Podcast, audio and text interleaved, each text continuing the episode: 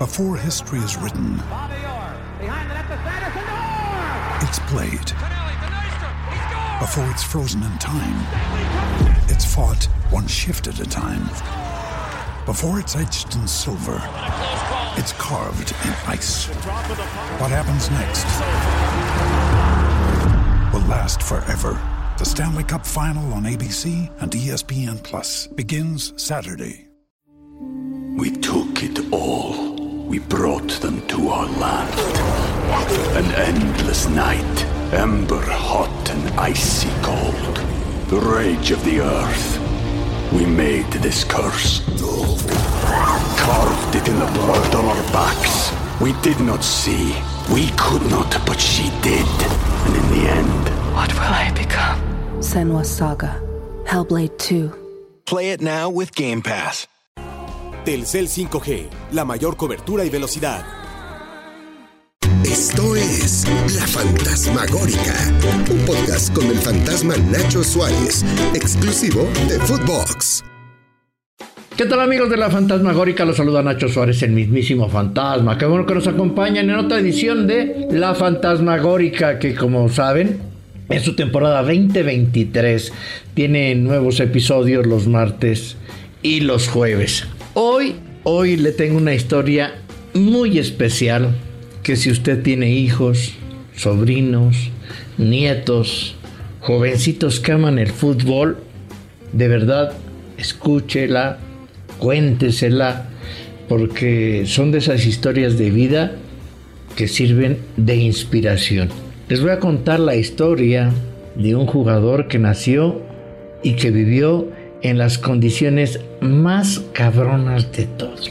Que se crió prácticamente en un basurero, que comía de la basura, que se vestían de la basura, sí. Y en África, en África, en Nigeria. Y que llegó y ha llegado muy lejos.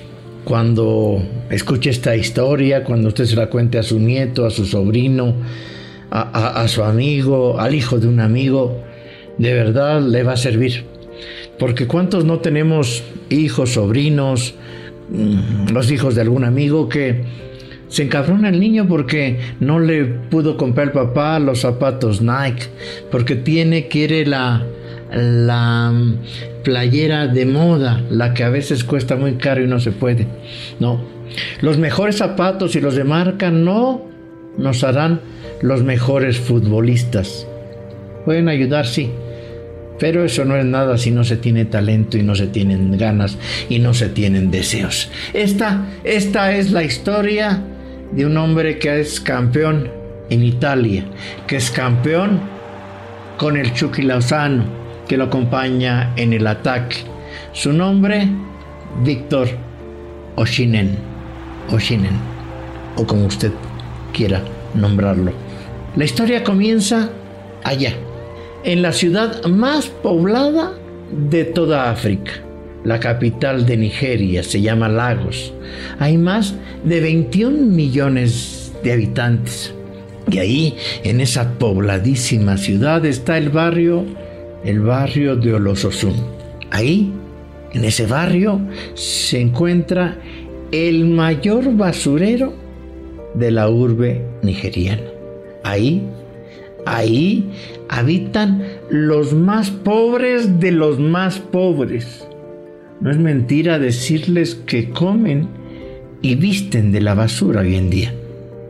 Bueno, hasta este basurero a campo abierto llegaba todos los días un pequeño niño con la esperanza de hallar ahí entre la basura, quitando la peste de las bolsas de, de plástico, hurgando a ver si por ahí aparecían un, un par de zapatos de fútbol que algún alguien hubiera tirado porque ya estaban muy viejos o porque estaban rotos.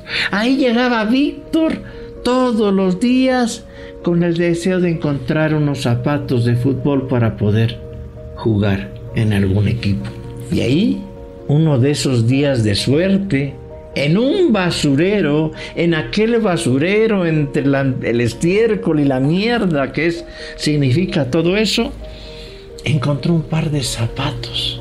Sí, no, no eran los dos del mismo, unos eran de una marca, otros de otra, unos de uno número y otros de otro, pero no había encontrado un tesoro, eran casi de su número. El que el zapato derecho era un número más grande, uno, un, si él calzaba del 25, el otro, un zapato del 25 y el otro del 26 o del 27, pero dijo, con, no hay nada que no arregle, le puso periódico para calzarlos. Así, esos fueron sus primeros, sus primeros zapatos de fútbol de Víctor Oshinen. Ahí lo remendó, era su tesoro. Este niño, Víctor Oshinen, vivía en un lugar realmente pobre, su calle, y en su calle su familia era una de las más pobres. Y es que eran seis hermanos, todos, todos menores de edad. Su padre su padre era policía con un salario miserable ahí en Lagos, en Nigeria. Vivían, iban a vivir la tragedia más espantosa. A los seis años, cuando Víctor Shinen, el personaje de esta historia, tenía esos seis añitos, quedó huérfano. Huérfano de madre porque se enfermó, le dio una infección y no tuvieron dinero para las medicinas y su madre falleció. A los tres meses su padre, el que era policía y con, trabajos los podía mantener, se quedó sin empleo. Tenían que vivir del basurero y de algunas otras cosas. Su hermana mayor empezó a vender naranjas, uno de sus hermanos periódico. Víctor Oshinen, ¿qué hizo? Pues iba a, la llave del agua y, llenaba bolsas de, eh, de agua Iba y se los vendía a los que trabajaban en ese basurero. A veces, y lo relata en una, en una entrevista que le hizo a la televisora italiana, que recuerda bien cuando no podían pagar ni siquiera el alquiler de un mugre cuarto junto al basurero. Eran unos 500 pesos mensuales, pero no les alcanzaba, no juntaban. Y veía cómo su padre tenía que renegociar los atrasos con el, eh, con el casero. Sí, sí, esto vivía, esto vivía Víctor Oshinen. Impresionante, ¿no? Esta vivencia de Víctor Oshimen pero bueno, no tan impresionante como que hoy el torneo de clubes más importantes del mundo, que es la Champions League, ya llega esta semana y juega el Real Madrid, el rey de Europa, y mi elección perfecta para este día de... ¿Cuál es? Codere.mx en el estadio Santiago Bernabéu. El cuadro merengue recibe al Manchester City. Madre mía, en el día de las semifinales este partido paralizará el mundo. El día de yo, yo que ustedes sí me la jugaba en codere.mx. We took it all. We brought them to our land. An endless night. Ember hot and icy cold. The rage of the earth. We made this curse. Carved it in the blood on our backs. We did not see. We could not, but she did. And in the end. What will I become? Senwa Saga. Hellblade 2. Play it now with Game Pass. Así es que cuando su hijo le pregunte, cómprame, cómprame unos Nike, cómprame esa playera, recuerde que no los zapatos lo harán mejor futbolista, sino su dedicación y sus deseos y su disciplina. Ahí, a pesar de estas carencias, como quiera que sea, a veces iba a la primaria porque tenían que comer, que tenían que trabajar y podía irse a una escuela de fútbol de Lagos, la más grande que, que, había ahí. A veces iba porque no le alcanzaba, no juntaba para el pasaje y no podía ir. Pero uno de esos días que estaba en esa escuela de fútbol, a, a ¿se acuerdan de aquel jugador delantero de Nigeria del Mundial del 94?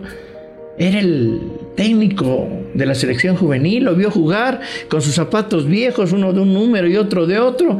Dijo, ay cabrón, acabo de encontrar una joya. Lo becó y se lo llevó. De esa escuela lo rescató de aquel basurero para llevárselo a la selección juvenil de Nigeria. Ahí, con esa selección juvenil en el 2015, Nigeria fue campeón y Víctor Oshinen campeón de goleo. Obviamente, pues no pasa desapercibido, lo, siguen eh, visores este, alemanes, el Wolfsburg lo ficha, tiene 18 años, pero tiene que irse de Nigeria a Alemania un idioma diferente, comida diferente, todo, no se adapta. Y por si fuera poco va a visitar a su familia, a sus hermanos en una Navidad y le da malaria, le da malaria, lo tienen, tiene que regresar y lo tienen que poner en cuarentena. El Volvo dice, no, este, este, este, es un africano más, no va a pasar nada con él, lo deja libre. El Brujas de Bélgica lo desecha porque dice, no, todo malaria, a lo mejor nos lo pega a todos. Y lo tiene que contratar un modesto equipo, el Charleroi. Y ahí inmediatamente la rompe. Anota 20 goles en, 33, en 36 juegos. Ahí Campos, un, un visor de, de, de Lille de France, lo, ubica y se los compra en 22 millones de euros. ¿Y qué pasa con Víctor Sinel?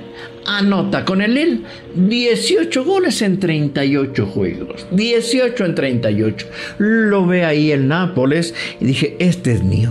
Y hace la contratación más cara de los últimos tiempos que haya invertido aquel equipo donde jugaron Maradona y hoy el Chucky Lozano. Paga por él 76 millones de dólares. 76 por ese delantero que parece que va a romper todo. Todo le vale maravilla porque se adapta, es buen compañero, buen grupo y llega un partido en el noviembre de el 2021 donde parece que la tragedia lo vuelve a atacar. Juega Nápoles contra el Inter de Milán, viene un centro, Shinen quiere rematar de cabeza, el defensor del Inter quiere impedirlo y el choque brutal de cabezas. Dicen los defensores que se oyeron crujir huesos. Lo más impresionante es que el ojo de Víctor Ochinen prácticamente se le había desprendido del arco psicocomático, lo tenía fuera prácticamente. No, el relato que hacen de esa lesión fue horrible.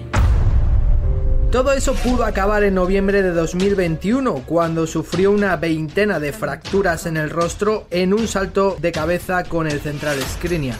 El ojo se le salió de la órbita y durante 5 horas reconstruyeron su cara con 6 placas y 18 tornillos de titanio.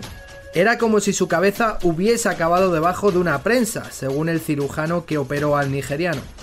Desde su regreso le vemos con una máscara de protección que bien podría ser ahora de un superhéroe, ya que hace tiempo que dejó de ser obligación para él ponérsela. Sí, 20 fracturas, 18 tornillos de titanio en la cara, como si lo hubiera aplastado una mole. Muchos se hubieran retirado, se les sacaba la carrera, la confianza, como le está lamentablemente pasando a Raúl Jiménez, pero no, Oshinen no se rindió. Jugó, empezó a jugar con una pinche máscara que parecía ya superhéroe. Sí, una super, ya no la necesitaba, pero jugaba con esa máscara y la gente se identificaba con esa máscara. Y con esa máscara volvió a cantar gol una y otra y otra vez. Oshinen, Oshinen era el superhéroe el superhéroe para los italianos. Incluso los aficionados, como si fuera Superman al, al grito de Superman, le gritaban con ese cántico.